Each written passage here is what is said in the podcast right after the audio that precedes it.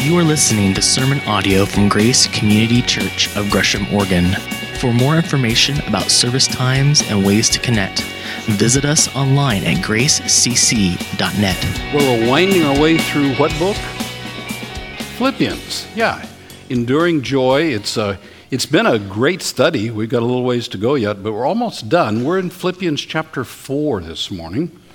And uh, I'd like you to turn there or turn on your phone, however you do that.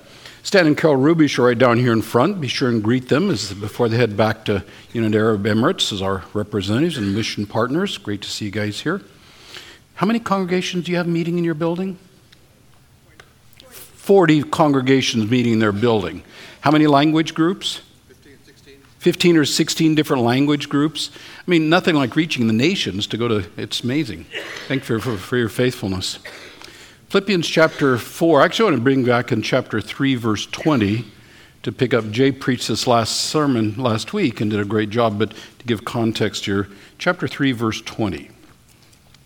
But our citizenship is in heaven, and we eagerly await a Savior from there, the Lord Jesus Christ, who, by the power that enables him to bring everything under his control, will transform our lowly bodies so that they'll be like his glorious body.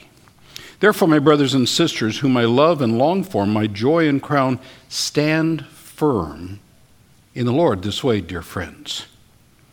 I plead with Euodia, and I plead with Syntyche. Be of the same mind in the Lord. Yes, and I ask you, my true companion, help these women, since they have contended at my side in the cause of the gospel, along with Clement and the rest of my co workers, whose names are in the book of life. Rejoice in the Lord always. I'll say it again rejoice. Let your gentleness be evident to all. The Lord is near. Do not be anxious about anything, but in every situation, by prayer and petition with thanksgiving, present your requests to God.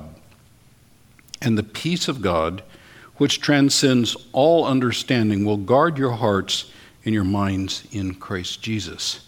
This is our passage to ponder together this morning. What a great passage.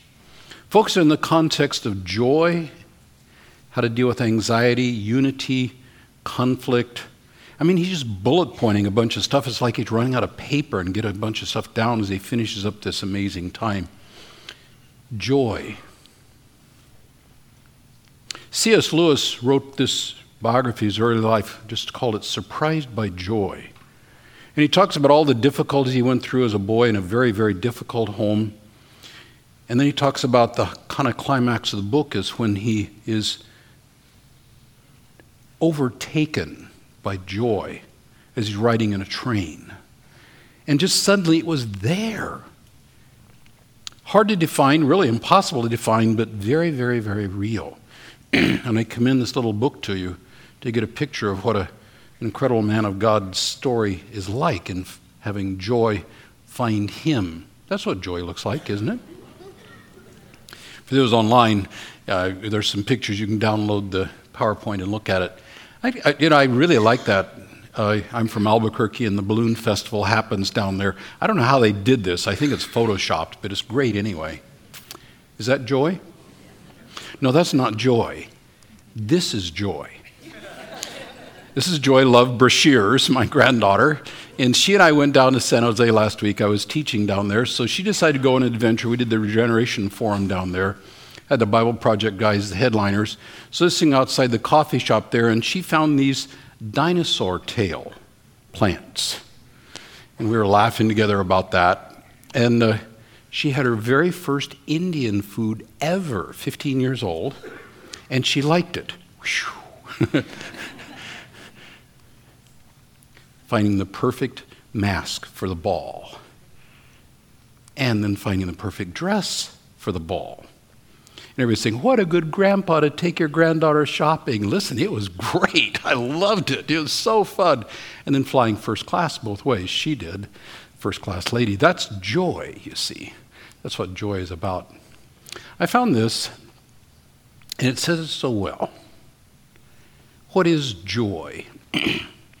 Well, part of joy is darkness dispelled. Doesn't mean it's gone. Doesn't mean trouble's non existent, but it means its power is dispelled. How so? It's dispelled because the light of everlasting life lit up in the soul. Joy, fundamentally, of course, comes with that reality in the presence of Jesus Christ and His grace. Joy is our theme through this whole book we've been unpacking, and we'll continue that into our Christmas theme, which follows this joy. Why? Well, fundamental thing, and this is the foundation, our citizenship is in heaven. Now, I think here he's not focusing so much as that we go to heaven when we die, though of course that's true. The point is, we're citizens of heaven now. Now, we're citizens of heaven. That, that realm where God is king, Jesus is real, and grace and peace and hope and love are the values of that kingdom, and we're a part of that. And we come together there standing firm in the Lord.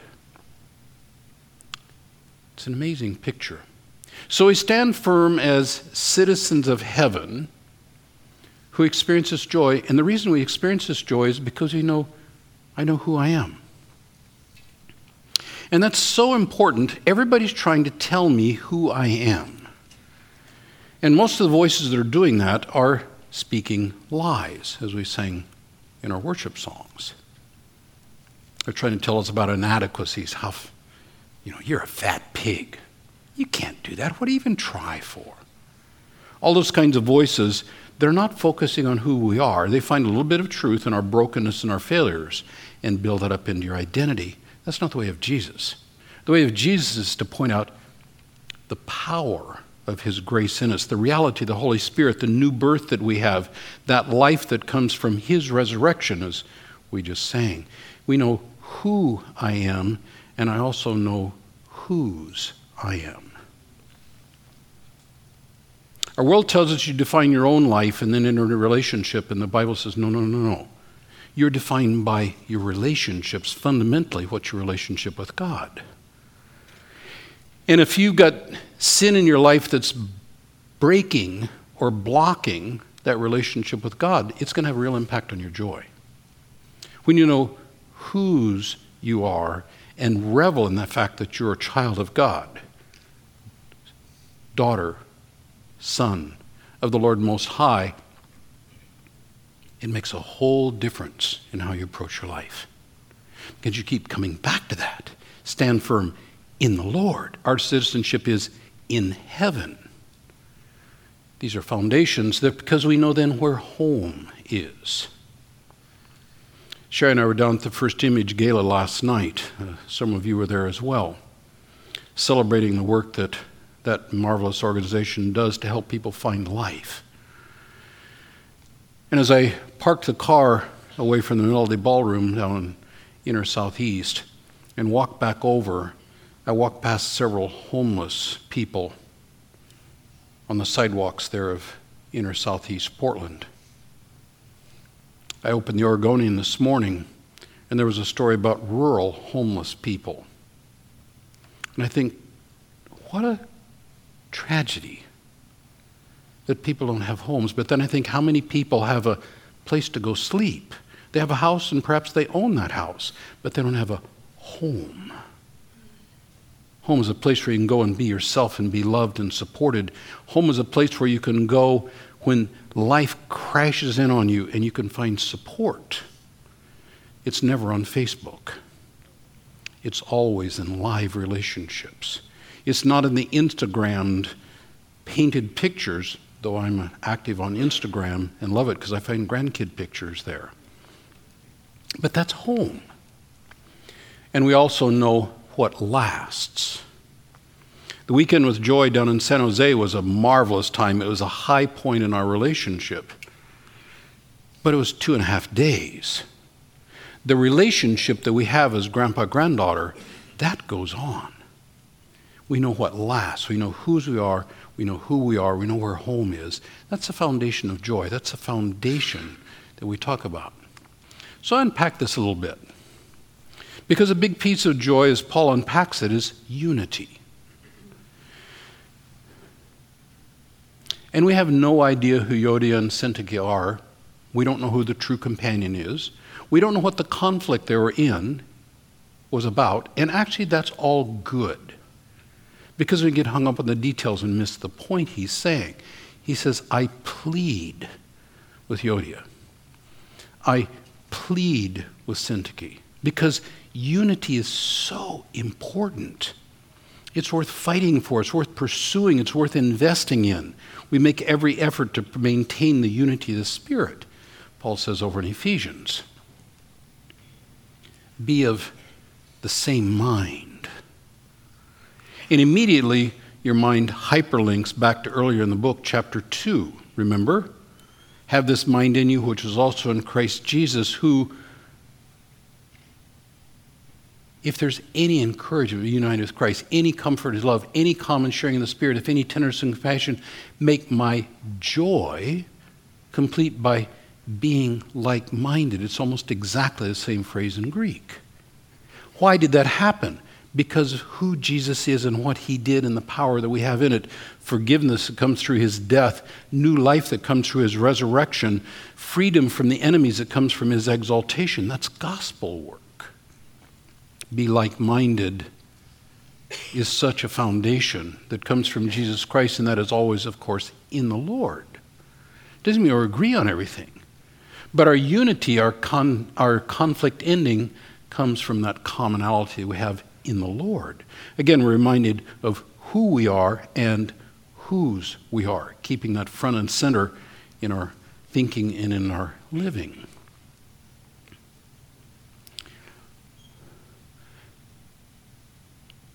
I look at how this does. He pleads with each of them. He doesn't take sides. He looks for points of commonality of being in the Lord. he asks a helper, whoever that is, the true companion, because you need help when conflict comes along. They're in a community there. And it's a gospel community of co workers, all of whose names are written in the book of life and I think, okay, what's the process? How do you deal with conflict? Because it's a reality. There will always be in conflict. Why? We've all got snake venom in us.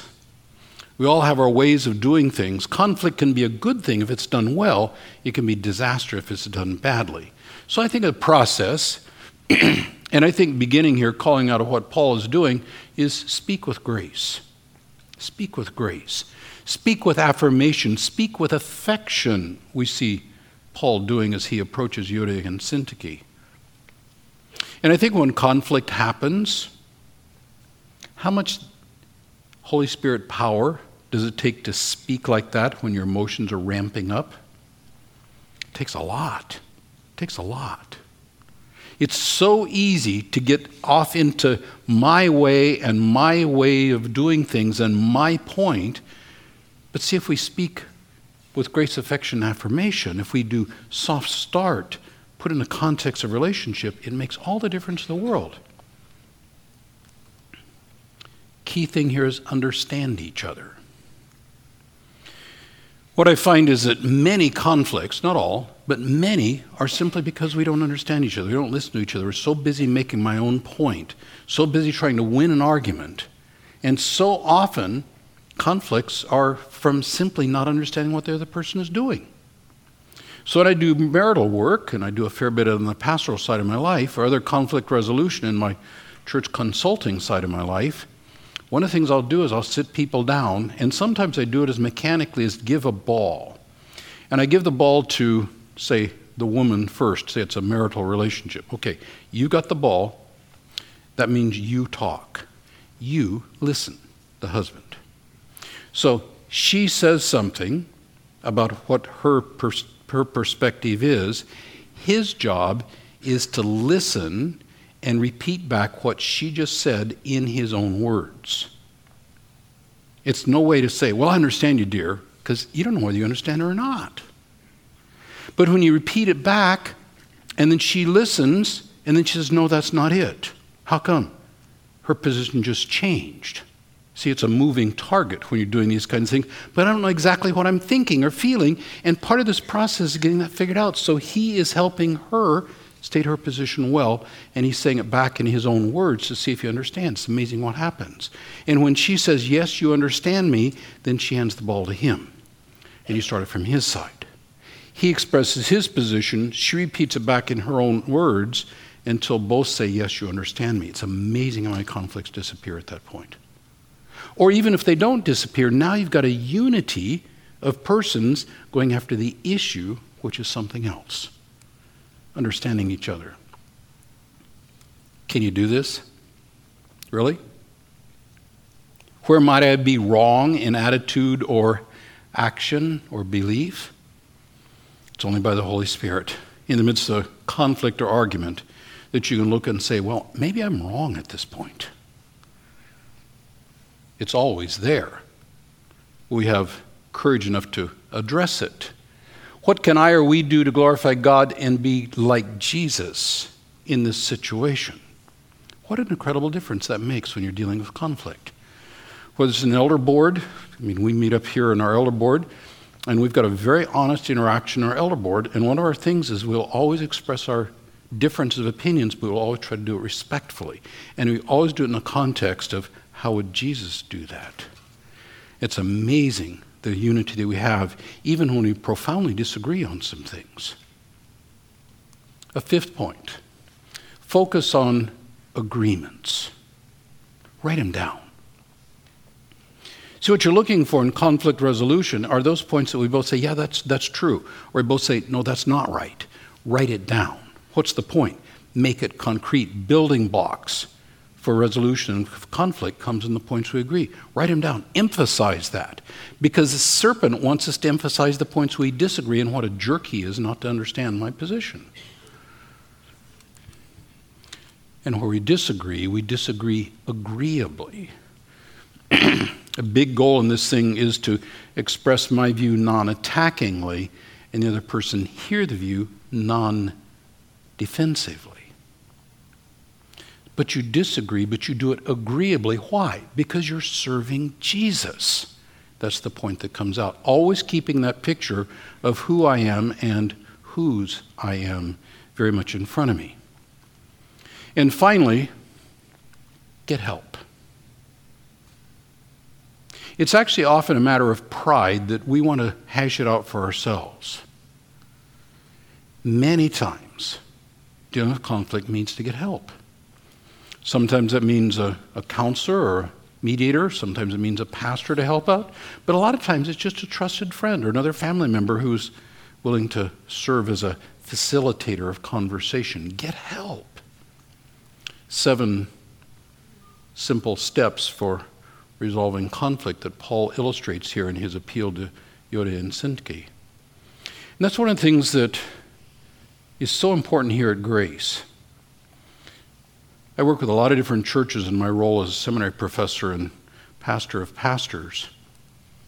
And one of the things that I so appreciate about our church is the level of unity that we have here. Doesn't mean we agree on everything, but there's a unity behind the difference of perspective or difference of judgment that comes from the fact that we're here with a mission in mind, and that mission is to serve Jesus here in Gresham and East County. And we constantly focus on that, we constantly focus on who Jesus is, and then constantly speak the differences. Instead of hiding the differences, bring them out and speak to them in these kinds of ways. It's amazing what a difference it makes and what a unity it brings. And there's joy in that unity. But Paul doesn't stop there. He says, rejoice.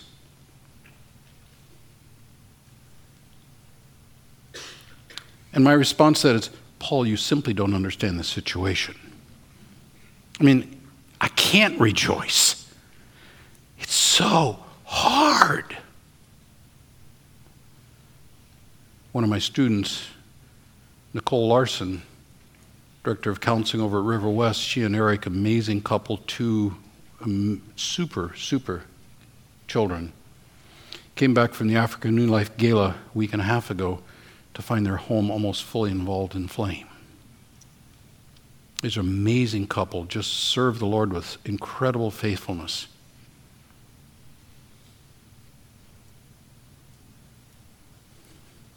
How do you deal with that? How do you deal with that? How do you rejoice when you're, thank you, how to rejoice when you're out of your home, sleeping in a friend's house. Now they'll be in a hotel or motel, whatever it is, for at least six months. And all the stuff involved when the smoke people come in and they take everything out of your house, everything, invade everything that's private and precious, and take it to a place to get the smoke fumes out. Rejoice? You got to be kidding we say. When I talked to Nicole just a couple days after that happened, she exhibited the reality of rejoicing and weeping at the same time, but rejoice in the Lord. I said again, rejoice. What does that mean? Well, in this context, rejoice is a communal thing. It doesn't mean rejoice by yourself, it means join with a community. Go to friends. I had a pastor friend of mine tell me that he was at a, a conference in a t- very, very, very difficult time. And the speaker of the conference, they were sitting together at a table, and he was telling a little bit about the circumstance. And the speaker of the conference looked at him and he quoted this verse and he said, Here's what I want you to do. I want you to go out in the woods by yourself, I want to scream, I want you to scream at the top of your lungs, Praise the Lord, 10 times. My pastor friend looked him in the eye and said, Stick it in your nose, or words to that effect. He left the meal and went out, and the Holy Spirit said, Maybe you should try it. He came back at supper that evening after the afternoon break and sat down and looked at the speaker with a certain look on his face and said, It didn't work. It took 15 times. but see, there's a command there that says, Rejoice in the Lord. It doesn't say pretend like there's no trouble at all. It says, Remember who God is. It says, Let your gentleness be known to all. This is being the congregation. When somebody hurting, that gentleness is so very important. A word of how's it going brings a word, and a follow up question brings tears, and the gentleness that provides a context for somebody to let the tears and the hurt come out leads to a joy and a rejoicing because the Lord is near. And I think about this, I don't, even though he just talked about it, I don't think here he's talking about the second coming. I don't think he's saying the second coming is near. I think he's saying the Lord is near. Matthew 28, 19, 20. Lo, I am with you always, even to the end of the age. And looking for the nearness of the Lord, especially in a horrific situation like Nicole and Eric's, is such an important thing. The Lord is near. And we affirm that and look for that. It makes quite a difference. Then he says, Don't be anxious for anything. We'll unpack that a little bit because that one's just, you got to be kidding. If your house is burned down and your life is upset and your, I mean, your ministry is in shambles because of all the stuff involved, be anxious for nothing. Like, get a life, Paul. You don't know what you're talking about. Uh, but wait, maybe he did know what he was talking about. We'll see as we go in here. He knows a lot about that. What does he say? Present your request to God. See, that's the key. In the case of anxiety, it's not that you don't have anxiety, it's that you deal with it. And here's a key thing is present your request to God. How many requests? How many? All of them. You're running late for an appointment, you're in downtown Portland, and you're asking for the impossible parking spot. Can you pray about that? Absolutely. Absolutely. Will God give you a parking spot? We'll see, but I'm going to tell him I sure need one. That's what it's saying. Is present your prayer and petitions, all of them, to God.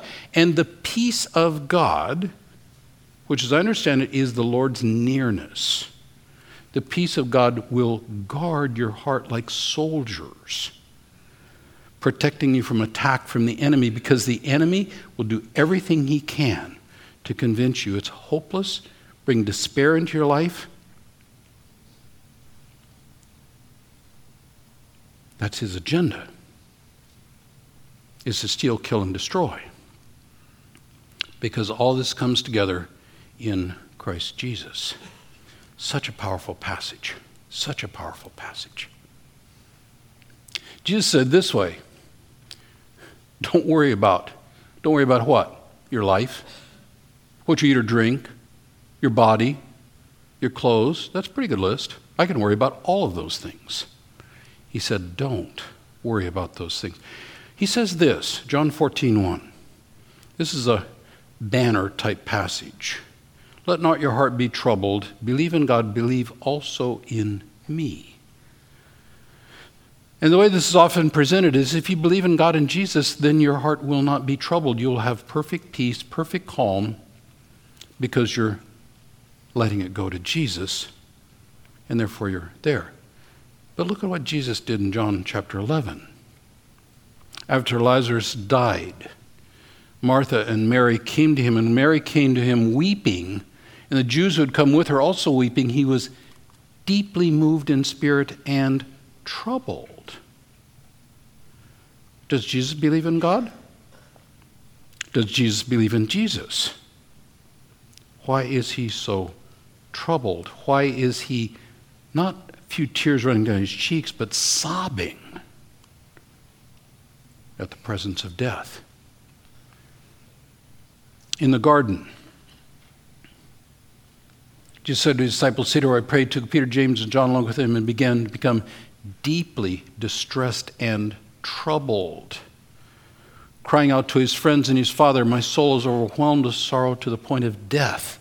What does it mean, let not your heart be troubled, when that is going to be his experience just a few hours later? I think it helps to put it in context. At that Last Supper, Jesus was troubled in spirit. Very truly, I tell you, one is going to betray me. And he's troubled just minutes before he says, Let not your heart be troubled. And what happens when I put that in context a few verses later, verse 33? This is what Jesus said My children, speaking to the disciples, I'll be with you only a little longer. You look for me, just as I told the Jews, and I tell you now where I am going, you cannot come. What's he saying? I'm going to leave you. That's why they're troubled. Jesus said, I'm going away. And they rightfully were troubled. What does this mean? And then what happened? Jesus says, This, let not your heart be troubled, because I'm going away, and says, I'm going to my Father's house to prepare a place for you. And this is never let your heart be, this is not saying never let your heart be troubled. What it is saying is look for a context, look for the trouble and the joy that's there. So, this is, I think about it, worry or anxiety, in the sense he's talking about here, is allowing my mind to dwell in difficulty, forgetting the joy. And that's the serpent's agenda. That's the world and the flesh of the devil are trying to get that to be. It's trying to get me to forget the joy points and only look at the trouble points. And then giving us a bad time because we're still have worry or anxiety. Right? Right? Charlie Brown, my anxieties have anxieties. Social phobia, we call it overwhelmed by what everybody else is saying, what they're rolling their eyes about, how their body language says you don't rate. My anxiety looks more like this the thoughts that will not stop at 2 o'clock in the morning. What does he say? Don't worry, it seems mean means direct my thoughts. It doesn't mean deny the troubles. It doesn't mean not have anxiety. It doesn't mean that at all. That's why he says, with prayer and petition, present them to the Lord. Direct my thoughts. Like what? Well, pray. What is prayer? Family fellowship. And when I pray, especially in community, I remember who I am and whose I am, which is a foundation of joy and peace. I give thanks. Because the Satan's agenda is to help me see only the burned house. The Messiah who is left. When I give thanks, I also remember what God does, and that makes all the difference. Doesn't mean I give thanks for cancer. Doesn't mean I give thanks for a burned house. Doesn't mean I give thanks those things. It means I give thanks for God's presence in those things. It also means think God things, which helps me understand what God gives. These are the kinds of things that I think are the response that lead us to this concept of, of joy. Rejoice. I look at this passage as we've thought through it. And it's so powerful. Especially in a context like ours where there is so much anxiety and anger in our culture around. I think a big piece of that is because we've taken, in our civil religion, we've taken, we've purposely taken Christianity out of the civil religion replaced it with paganism. So it's combativeness instead of community. It's me instead of serving. the basic covenant parts of our community church, marriage, family are being eroded in our society. What is our response? Rebuild those kinds of things. Live out the virtues that it talks about here. Jesus says this don't worry about these things. He said, look at the birds. So I ask myself, if I worry like a bird, how would I worry?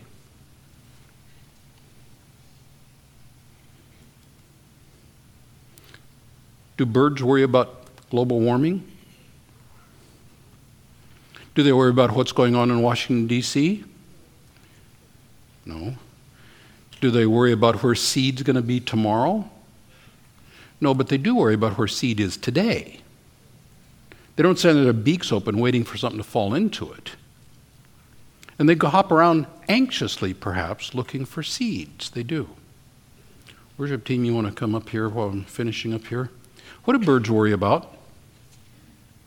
What do birds worry about? I mean, big time, what do birds worry about? Exactly. Exactly.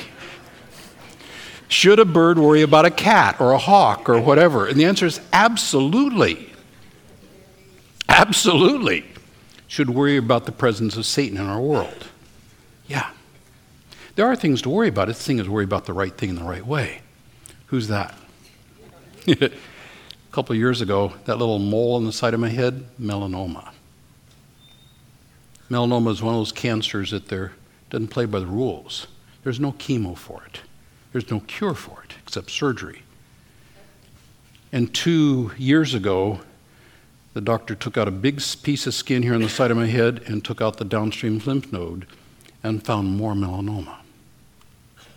Stage three, once it spreads, melanoma is a very aggressive cancer. Took out the rest of the downstream lymph nodes and didn't find anything there. What does that mean? Do not be anxious for anything. Some lessons I picked up out of that as I thought about this passage. Peace is perceiving his presence, and it will guard my mind in the midst of troubling things. There are troubling things, and some lessons I got. First of all, is go to the past looking for lessons, not regrets. Easiest thing in the world for me to go back and say, I should have listened to my pretty wife and asked the doctor about that mole two years earlier. And maybe it wouldn't have gone past that thing and wouldn't have spread. And I go back and shred myself pretty effectively. See, that's exactly what serpent wants me to do. I refuse to do that. I go back looking for lessons. What's that? Go to the doctor and let him look at this again. I go to the future and I go with a plan based on what I know. Critically important. I realize that Satan dwells in the what ifs. After I talked with Nicole after her house burned, I inevitably found myself in, what if our house burned? See, Satan dwells there. Refuse to go there with him. Tell those what if thoughts, treat them like cockroaches. What do you do with a cockroach if you see it in your house? Kill it. Kill those thoughts. Reject them in Jesus' name. Jesus lives in the present. Look for the glimmers of His grace in those dark places. Four lessons from my melanoma. What I'd like to do here for a couple minutes, I'd like you to focus on this passage. I'd like you to take your sermon notes. I'd like to take a moment here and have you, before the Lord Jesus Christ, just ask Him if there's a spot where there's a conflict in your life that you're not addressing well. Is there a point of anxiety that you're not doing the sort of things we've talked about? And let's just take a, a moment of silence here. Write some things down on that note. Write some things down where, as the Holy Spirit speaks to you, and then we'll come back and sing in just, just a, in a couple minutes.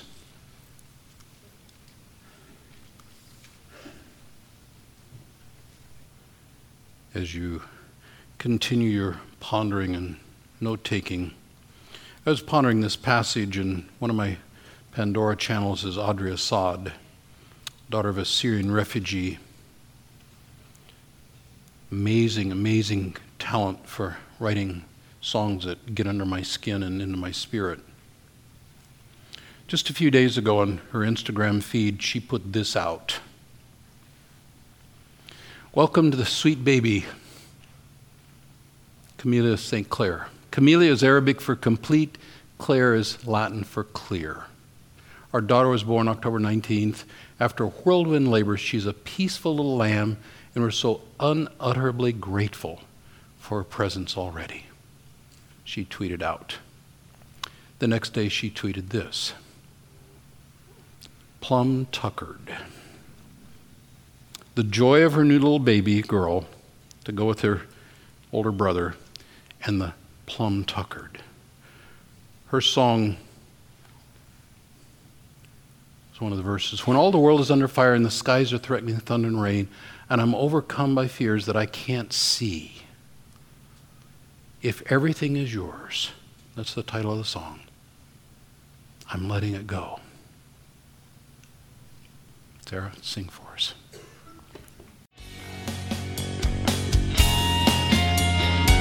Thank you for listening to sermon audio from Grace Community Church. For more information about service times and ways to connect, visit us online at gracecc.net.